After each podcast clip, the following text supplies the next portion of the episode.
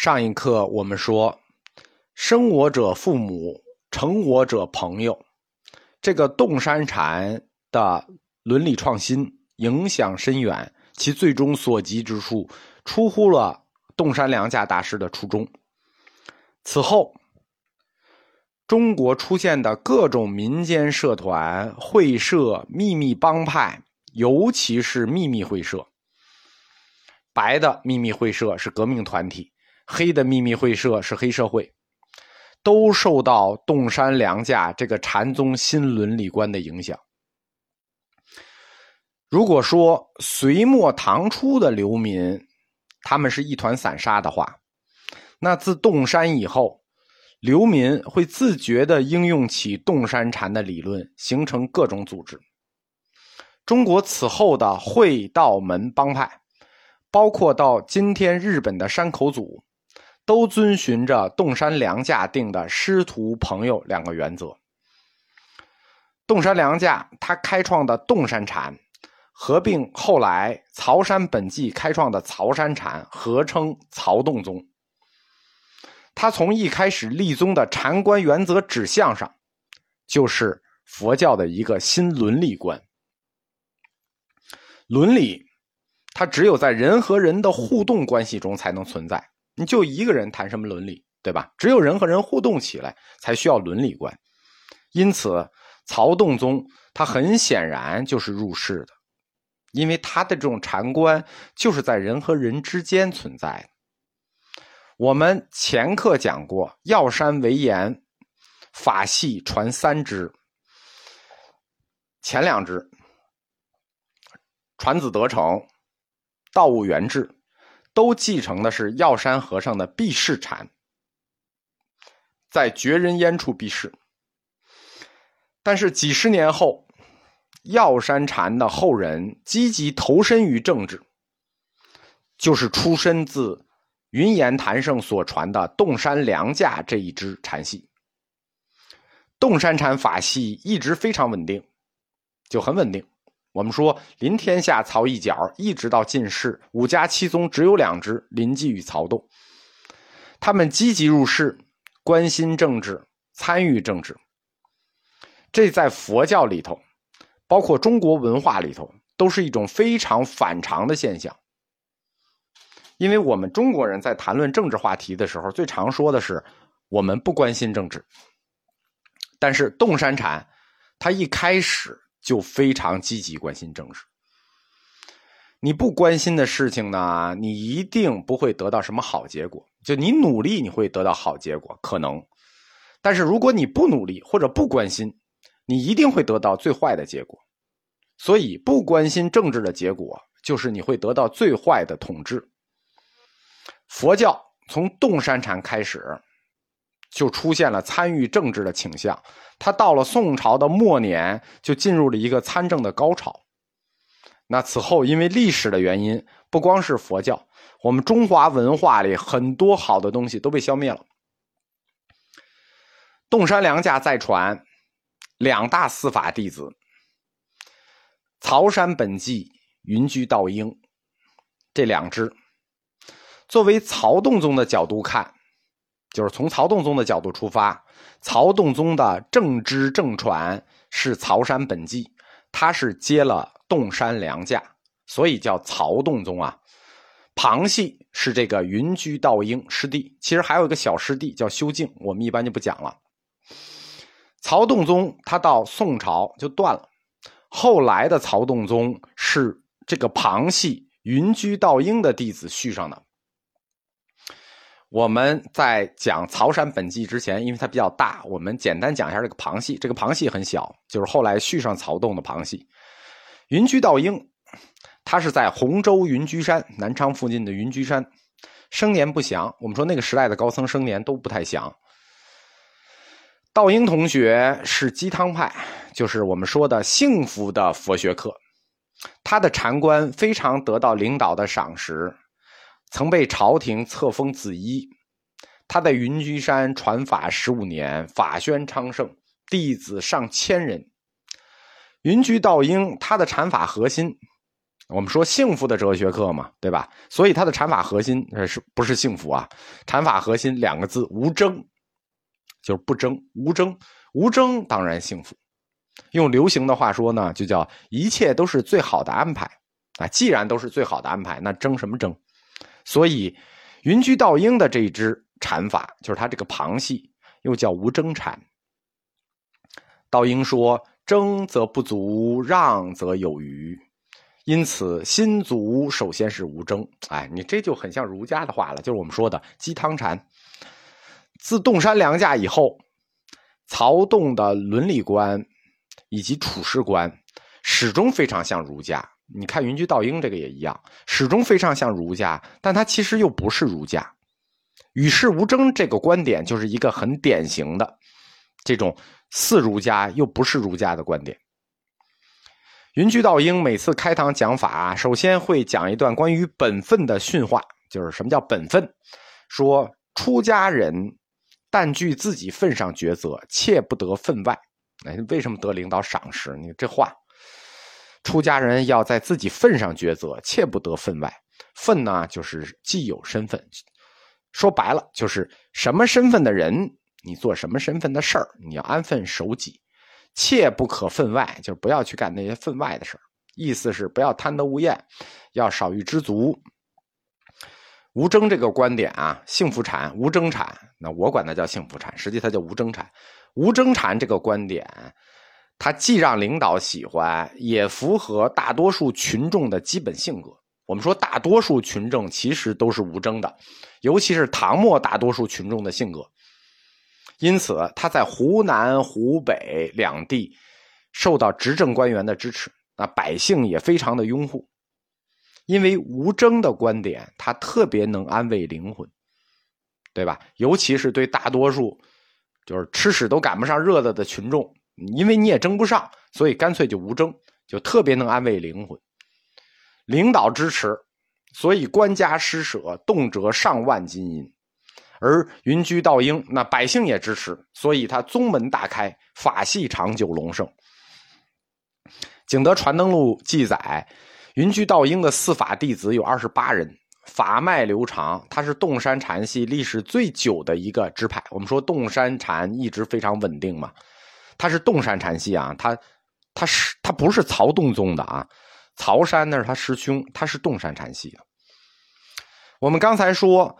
唐朝末年，大多数的群众性格是无争的，对吧？因为我们说，大多数老百姓的性格是无争，尤其是唐末，无争这种性格本来是中国人的一个基本性格，但是他为什么和我们今天认识到中国人的性格不太像呢？中国人的性格跟统治者和人口基数这两件事是密切相关的，就我们不说统治者了，因为。就是他跟这这两个因素是密切相关，就是谁统治中国人和人口数。唐朝开元盛世，中国的人口不足五千万。开元盛世的时候，整个中国人口是四千八百万。唐朝末年的安史之乱之后，中国人口不足三千万。黄巢起义之后，中国人口可能都不足两千万，也就两千万。那整个中国两千万人。现在多少人？十四亿人，所以说争与不争，除了统治者之外，还要看人口基数，对吧？就这么点人，你争什么争？所以说无争是中国人原来的一个基本性格。曹洞宗这个宗派，从它的名字结构看，它就跟维养宗是一样的。维养宗是尾山与仰山，尾山禅与仰山禅合成维养宗。曹洞宗也一样，两大据点洞山与曹山，对吧？我们刚才讲的是洞山禅、洞山良价，他的弟子洞山良价的弟子曹山本纪接过的就是洞山禅的火炬，但他跟洞山禅又不一样。如果说洞山禅是火炬的话，那曹山禅就是一片烈火。曹山本纪在福州，江西抚州，曹山传法。师徒两支合称曹洞宗，就是我们说，其实应该叫洞曹宗。曹山本纪，他生于公元八百四十年，死于公元九百零一年。就是说，他生的那年呢，实际是会昌法难，就第二年就会昌法难了。他就生于会昌法难，死于唐昭宗光化四年。他和他师傅世寿差不多，洞山良价活了六十二岁，曹山本纪活了六十一岁，寿命都不算长。这个时代在中国历史上是一个挺特殊的时代，因为在同一个时代里头，西藏的统治者是朗达玛。我们在藏传佛教史里讲过，朗达玛灭佛，就是说，在同一个历史时代里，汉藏两地的统治者心有灵犀一点通，同时开始灭佛了。曹洞宗的禅理走向，就是从洞山禅的伦理观到曹山禅的政治观，它的整个禅理走向，跟曹山本纪本来寂寞的那个寂啊。他的童年有很大关系。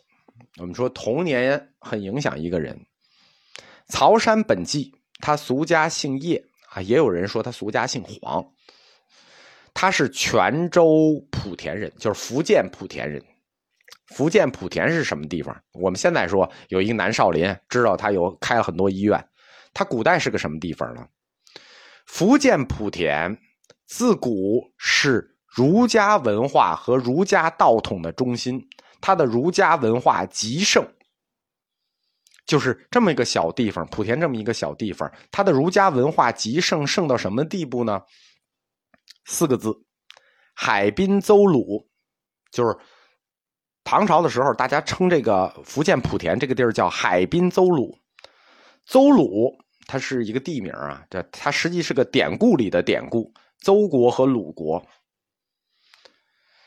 就是山东的一块地方，邹国和鲁国。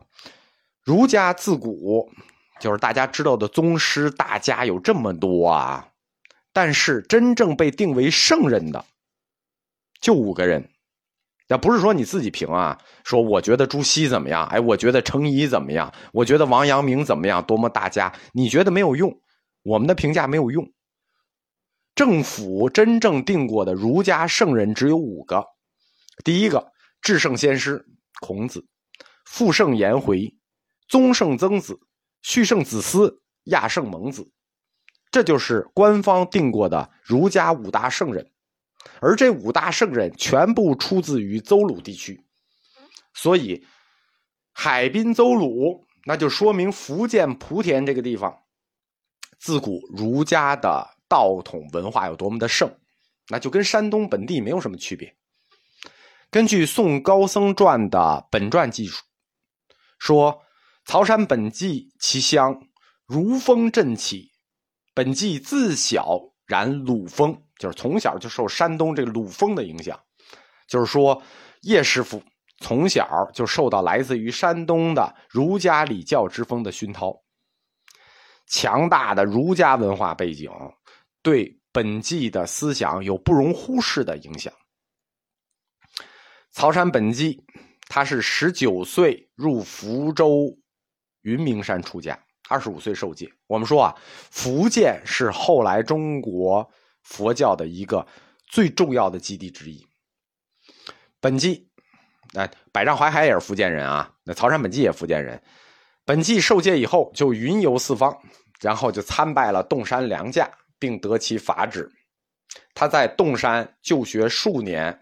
后来受到江西地方的官员的邀请，就去福州住了曹山，在曹山传法二十年。我们说，呃，他可能姓叶，也可能姓黄，这不确定。呃，叶师傅他初次去拜见曹山，呃，洞山，洞山良价的时候，良价问他叫什么，他答本纪。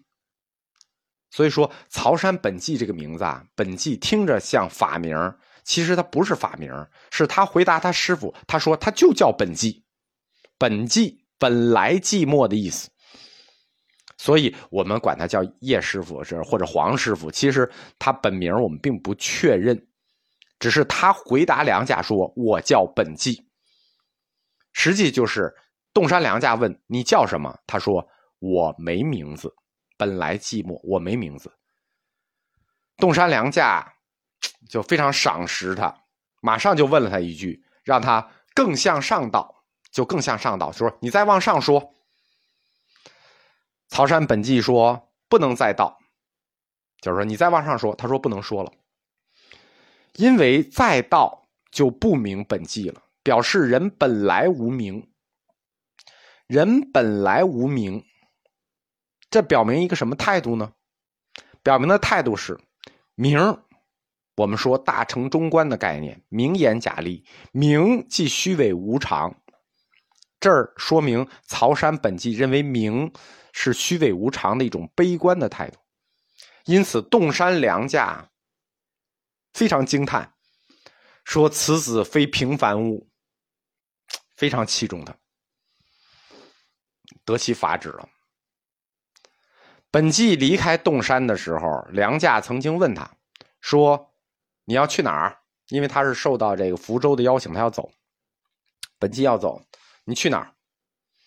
本纪回答洞山良价说：“不变异处去。”哎，这还是鲁风啊，倒装句，去放在最后，就是我去不变异处。不变异处和曹山本纪曾经说过的“逢春不变心”是同一个含义。逢春不变心是曹山本纪禅法核心中的核心，就是这句话“逢春不变心”是他核心里的核心。而他回答他师傅去不变异处，就跟他的禅观“逢春不变心”是一个含义。他都表达了一种与世决裂的决心。什么叫“逢春不变心”呢？实际就是比喻说，我是一块枯树，我是一个枯树。那树到春天是不是要发芽对吧？我逢春不变心，我是一棵枯树，春天来了我也不发芽这个去不变异处，为什么和逢春不变心是一个含义呢？这个不变异处听着很简单，其实它是一个非常复杂的义理指向。我们在佛教哲学里讲过，空是什么？